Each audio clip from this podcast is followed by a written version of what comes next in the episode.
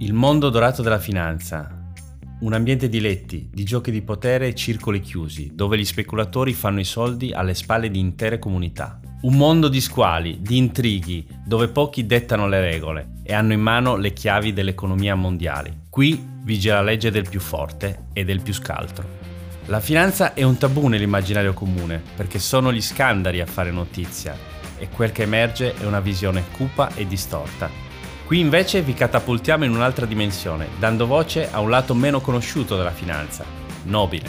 Vi raccontiamo di idee e progetti che diventano aziende, che trasformano il mondo e che lasciano il segno. Di chi fa la differenza un investimento alla volta, eroi o come li chiamiamo noi, smart angels.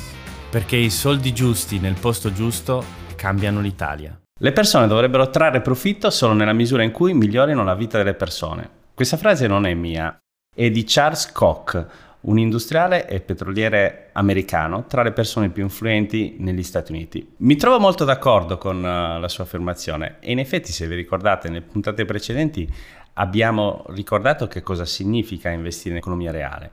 Significa investire in quei beni e quei servizi che tutti noi consumiamo ogni giorno. Per produrre quei beni e quei servizi serve capitale. Quel capitale è fornito dalla finanza ed ecco perché oggi vi parlerò dei capitali che vengono messi a disposizione dell'economia reale per fare in modo che quei beni e quei servizi vengano prodotti e noi grazie a quelli li possiamo consumare. Allora qual è il ruolo, quello nobile della finanza? È quello di fornire quei capitali di rischio e quei capitali di credito che le imprese possono utilizzare per la loro produzione. Così come ci sono diverse fasi di sviluppo di un'azienda, possiamo immaginare un'azienda che parta dall'idea e questa è un'azienda in, in fase cosiddetta di startup, oppure ci sono aziende che sono in fase di crescita e hanno trovato la loro nicchia di mercato, la stanno sviluppando, hanno incontrato gli interessi dei loro primi clienti e devono scalare. Queste aziende vengono definite scale up, oppure aziende che sono in una fase più matura, sono aziende consolidate sul mercato e magari devono fare o dei salti dimensionali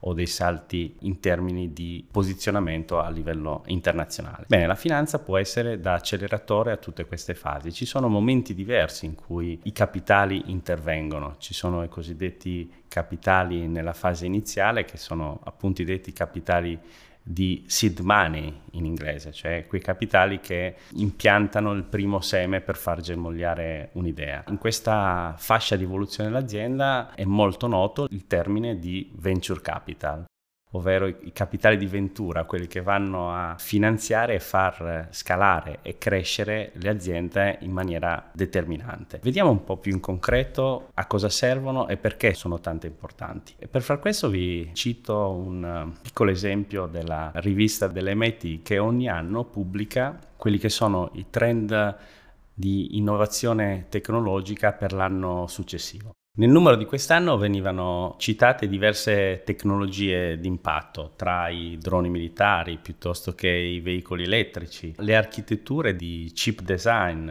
l'analisi del DNA, la cosiddetta CRISPR technology, vale a dire la possibilità di modellare tagliando il DNA umano per correggere eventuali errori. Pensate a che tipo di applicazione nei prossimi anni potrebbe avere, addirittura in, è stata già sperimentata in Australia la cura per una donna con il colesterolo alto è stata, è stata curata attraverso questo tipo di tecnologia. E non poteva mancare tra queste l'ingresso tra le tecnologie di impatto dell'intelligenza artificiale. Se ne parla in maniera molto importante di questi tempi, ChatGPT è diventata forse delle, dei topic più utilizzati e più chiacchierati dell'ultimo periodo. È chiaro che questo tipo di tecnologie avranno un impatto importante sul nostro modo di vivere, sul nostro modo di lavorare, sulla nostra vita quotidiana, senza ombra di dubbio. Facciamo però alcun esempio. Mi sono divertito qualche giorno fa a mostrare ad alcuni colleghi delle immagini. Erano delle immagini apparentemente di pittori famosi. Ho chiesto a una delle intelligenze artificiali creative di disegnare dei quadri come se fosse Van Gogh, Bansky o come se fosse Picasso e ho messo alla prova i miei colleghi chiedendogli di riconoscere chi fosse l'autore di quei quadri. Devo dire che l'esperimento è riuscito a pieno perché probabilmente come me non erano grandi appassionati d'arte, non conoscevano tutti i quadri di quei pittori, però ci sono cascati a pieno, non hanno riconosciuto l'impronta dell'intelligenza artificiale rispetto a quello dell'artista. Ma per entrare più nel concreto, che cosa significa parlare di questi argomenti e perché è importante? Secondo la stima di un'importante società di investimento statunitense, le persone o i professionisti che utilizzeranno l'intelligenza artificiale nella loro attività quotidiana rispetto a chi non lo faranno sarà più produttivo di circa il 55%. Mi ha stupito anche un parametro, sempre da questa ricerca, altrettanto oggettivo. Vi faccio un esempio, nella creazione di contenuti, creazione di contenuti di qualsiasi tipo, quindi che siano foto, che sia musica, e probabilmente attendere anche addirittura interi libri, si stima che il rapporto tra il tempo e il costo relativo alla produzione dello stesso contenuto da parte di un'intelligenza artificiale è nettamente inferiore. Vi faccio un esempio pratico, per la creazione di un'immagine mediamente un contenuto professionale un essere umano impiega circa 5 ore di lavoro per un costo tra i 150 e i 200 dollari.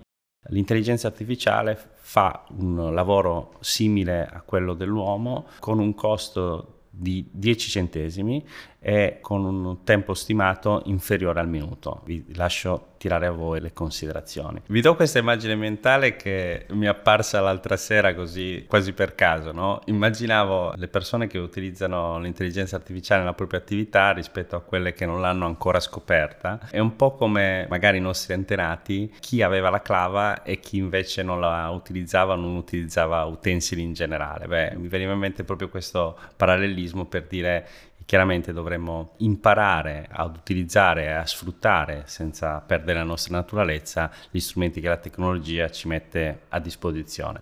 Perché vi ho fatto questo discorso? Perché anche da un punto di vista della crescita di un'economia e quindi della generazione di ricchezza, sicuramente la parte dell'innovazione e dello sviluppo tecnologico giocherà un ruolo determinante. Secondo la stessa ricerca che vi citavo prima, l'impatto che avranno le nuove tecnologie sulla creazione di valore, quindi la crescita del GDP globale è stimata attorno al 68%. Voi immaginate che tipo di impatto sulla creazione di ricchezza possono avere questo tipo di innovazioni. Dicevamo all'inizio che il ruolo della finanza è proprio quello di fornire i capitali che servono per la creazione di prodotti e di servizi. I capitali che alimentano in maniera importante l'innovazione sono i capitali nella fase di sviluppo e di innovazione delle aziende e sono i capitali cosiddetti capitali di ventura, i venture capital. Mi piace pensare al venture capital come il reparto di ricerca e sviluppo di un intero paese. Immaginatelo un po' così. È quel laboratorio in cui si fa sperimentazione, in cui si fa innovazione, in cui menti e ingegno si incontrano col capitale. Per creare la prossima grande invenzione che può essere messa a disposizione della comunità. E forse con questa visione del venture capital che si capisce quanto questo tipo di capitali siano importanti. Uno dei primissimi esempi di venture capital della storia è stato quello del nostro Cristoforo Colombo, che